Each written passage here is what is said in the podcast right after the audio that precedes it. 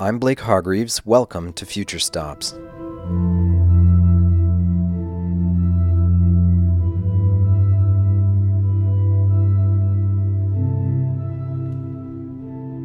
The music you're hearing is the Interstellar Suite, adapted from the soundtrack to the 2014 Hollywood blockbuster Interstellar, and performed by Roger Sayer at Temple Church, London. Sayer is the organist at this famous church, which once upon a time was the home of the Knights Templar and doubled as a bank protecting the savings of the rich from the hands of the monarchy. Known internationally for its fabulous acoustics, the church was chosen by composer Hans Zimmer and his team for Interstellar's original soundtrack recording.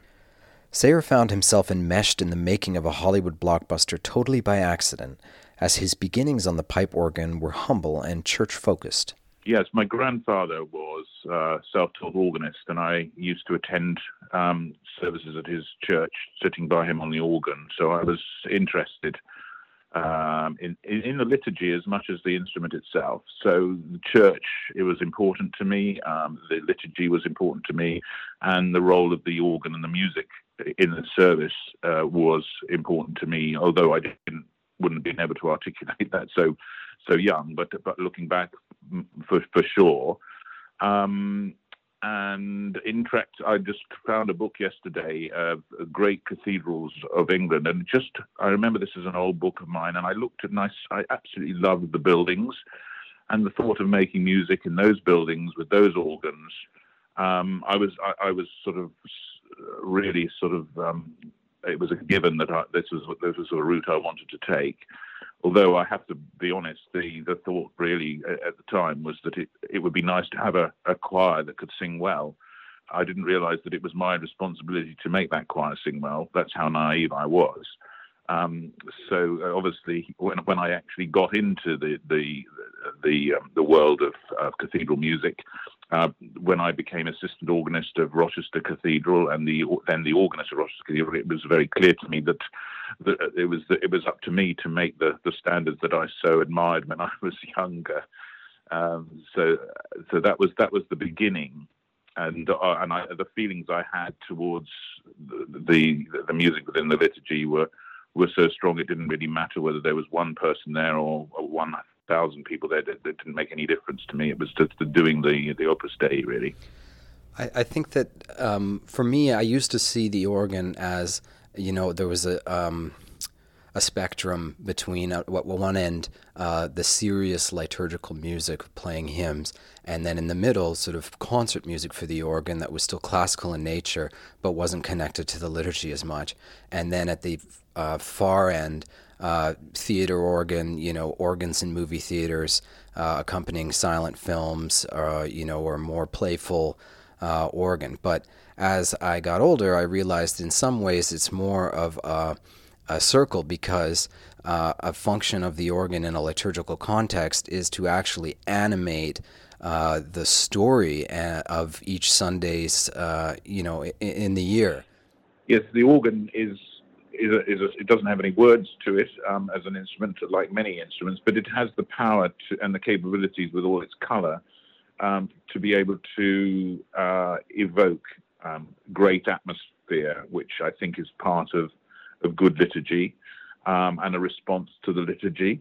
Uh, so I think the the role of the organ and also its its place, uh, should I say, within the building. Uh, the building is part of the instrument.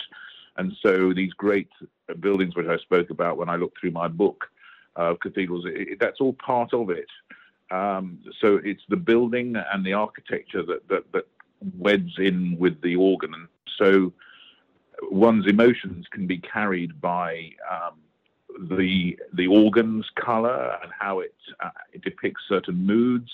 I think the the organist has to be very uh, creative and very um, aware of of atmosphere, and and I think that's the thing that that, that matters more than anything um, in terms of trying to convey a message and and making right choices in terms of how you how you play, how you register, how you react in the moment. It's all about it's all about the moment, um, and I think that's that's a really important thing Uh, obviously, you practice and you practice and you practice, but there has to be that moment in anything where it has to be at that particular time and never to be repeated again. Yeah, and maybe you can talk a bit about uh, what it feels like to uh, perform this role in, an, in a building like Temple Church with such a uh, complex and um, um, well, just a you know mythical sort of history for somebody who wouldn't have any connection to the Christian church to to just learn a little bit about the the story of that building and how it's played into a thousand years of history. I think. Um, it, you know, it's a lot to fathom. And you know, what are some of the most interesting things about it for you, and and, and how does it feel uh, to be part of that story? Well, but this, for me, the rich heritage of music in Temple Church uh, sits very firmly in my mind. Um, George Thalben-Ball, obviously the most um, incredible and important influence on the music that we have nowadays. But before that, um, Walford Davies um, and even uh, John Stanley in, in, in uh, centuries ago. So there is a great there is a great musical heritage here, which I'm I'm very conscious about, which is supported by the Inns of Court. Um, and a lot of our congregations that come to the church are, are made up of um, members of the inns. Um, and often um, the services we, we provide are memorial services, so there's obviously a huge uh, responsibility to get that right. Uh, tourists, uh, of course, who may never have set foot in the building, come along, um, and the building itself is is a gem, and the acoustics are particularly fine. So it's it's a matter of, of maximizing what what we what we can offer. Um, showing them that we still keep the rich heritage going um, through the choirs that we have and, and hopefully the quality of the music that we provide. Um, the the round part of the church, which is the oldest part of the church, um, has a particularly fine acoustic, um, and it's uh, it's absolutely wonderful to sing in that part of the building but the, the, the chancel area is is bright and wide and the, the the the whole feeling of the church is warm and and people feel I think very involved but it's big enough for people not to feel intimidated. Um, or, or should I say people who they can feel involved but they don't actually have to feel that they that they have to participate in any particular way. So the music is a vehicle. We do that for them if you like Supporting the wonders of liturgical texts in church may seem at first glance to be a far cry from performing the soundtrack to a blockbuster composed by Hans Zimmer, who has scored films like the Dark Knight trilogy, Blade Runner 2049, and Pirates of the Caribbean.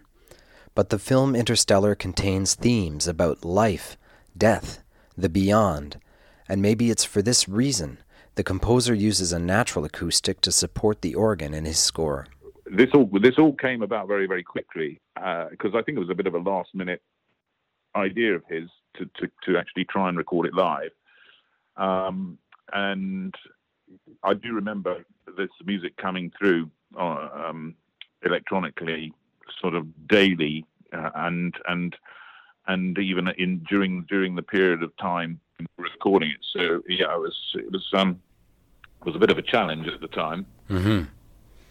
And uh, did you have any idea what the film was about as you were learning and recording this music? No, no, we were not allowed to know. Um, well, well, that's not quite the right answer, but we were not allowed to know until he unveiled the story at a at a, a dinner, which which sort of was the start of the recording week. So we knew we knew enough about it but it was it was still all clothed in secrecy. Um, I didn't really understand it. This whole thing about the this important theme uh, that runs the way through, um, and and and the significance of that.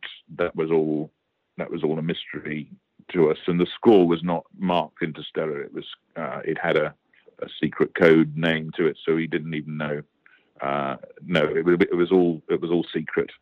The veil of mystery surrounding the production is ultimately lifted when the crew arrives, and Sayer realizes this was a bigger project than he had anticipated. Well, well, the people were lovely. It's just the whole the whole idea of of of the. It, it became clear to me that there was a a lot of money being spent on them coming all the way from LA to record something that may, in fact, not work. Um, so I felt a certain a certain responsibility, which I hadn't necessarily uh, twigged um, until that point. So yeah, it, it, all felt a bit sort of a bit a, a, bit different from my normal my normal existence, should I say? I mean, I'm used to playing organ recitals and playing Choral Evensong, so to be suddenly faced with a an epic blockbuster film. Um, I just thought it was a great honor, and um, that I should be happen to be in the position of organist at Temple Church when this came along. I mean, they came for the church; they didn't come for me, um, and I knew that. Um, but on the other hand, uh, I was the person who was here, so I thought, uh, you know, I felt I felt responsible. Um, and maybe you can talk about the feeling. You know, normally when you play the organ, uh, you have a specific role, which we talked about before, and now in this context, suddenly you have an incredibly different role. You're you're recording something that is going to be attached to a film, and you know uh, is going to have a very different size audience. Um, what did it feel like when you were actually playing, or you know, how did how did that uh, difference um, kind of play out in your in your mind or spirit? Well, I didn't really think about the film and the audience. I just thought, I just wanted to make. I mean, I approached it the same as I would anything. Just try and get some good sounds out of the organ. Uh, do your best. Uh, you know, prepare the best you can, um, and and then leave it to those that are are responsible for making the sound. Obviously, they had the wonderful equipment here, so the organ sounds better than it's ever done, I think, on on the on the film, and and they were able to layer the sound of the organ. So it it, it, it sounds bigger than it really is, even though it's a pretty colossal sound in the building. They they were able to uh, to magnify that. But I obviously I wasn't in, in charge of that sort of thing. But no, I, I approached it like I do like I do anything. So uh, I think my main concern was to to get the right sounds that would make Hans Zimmer glad to be there.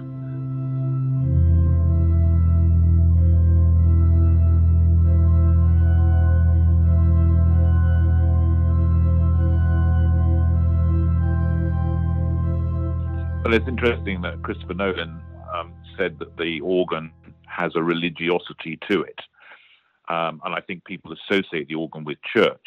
Um, so just by its very existence and the sound, I think people have a have a connection, uh, whether you're a believer or not. That they associate it with religion, um, and because the film is about about life and existence and and loss, all the things that are connected to the human condition, you can't really uh, disassociate the two. Um, whether even whether you believe or, or not believe, this whole thing about what what's beyond is is something we always question, and it has that it does have that element. I know it's not the core narrative of the film, but it is about survival and about um, what happens next. And I think that that that throws you right back to to, to religion um, and and the church and and the organ, of course, being one of the oldest instruments ever. So so yeah, it, it's it's um, whether people think that deeply, I don't know, but it certainly it has that religious feel about it, which gives the the film a little bit more dignity and and, and pathos, I think. The dignity and pathos that the music evokes is more than a product of the instrument and the acoustics. There is, of course, the contents of the music itself. Watching the film, I'm struck by the recurrence of a single chord, which highlights important moments in the story where feelings of the power of time are elicited. and it comes as no surprise to find that the chord in question is a C major, a chord known for its dramatic use. The power of the of a C major chord is extraordinary. Um, how what that can do to one's emotions, but like I was saying much earlier on, religion and how people approach the church uh, is a, is very personal. So uh, I think I think the organ as an instrument has a, a sort of um, a role to play in in that it, it, it has so many facets to it. Um, it can it can conjure up drama, in, you know, in, in in a flash, and actually the the the, the beauty of, of just a single line um, with an accompaniment, as indeed is that that that moment that follows the, the C major chord, is is is so simple and yet so so powerful. Uh, I think the whole the whole scenario of the organ um, having the, this this huge tonal palette is is I think one of the reasons why he, he saw this as the, the opportunity to, to explore it in a film such as this. It's what you said about the C major chord. Uh, I agree completely, and I can think of other C major chords like um, in Bluebeard's Castle and Bartok's, uh, and and um, and I wonder. Um, I think for a long time in music, I thought that um, relative pitch mattered, but absolute pitch did not matter and that you know, when you're transposing music, it turns into this. It's this mathematical thing where you can just, as long as you're you start at one spot and then you build the music around that spot. It doesn't really matter if it's C or E or A.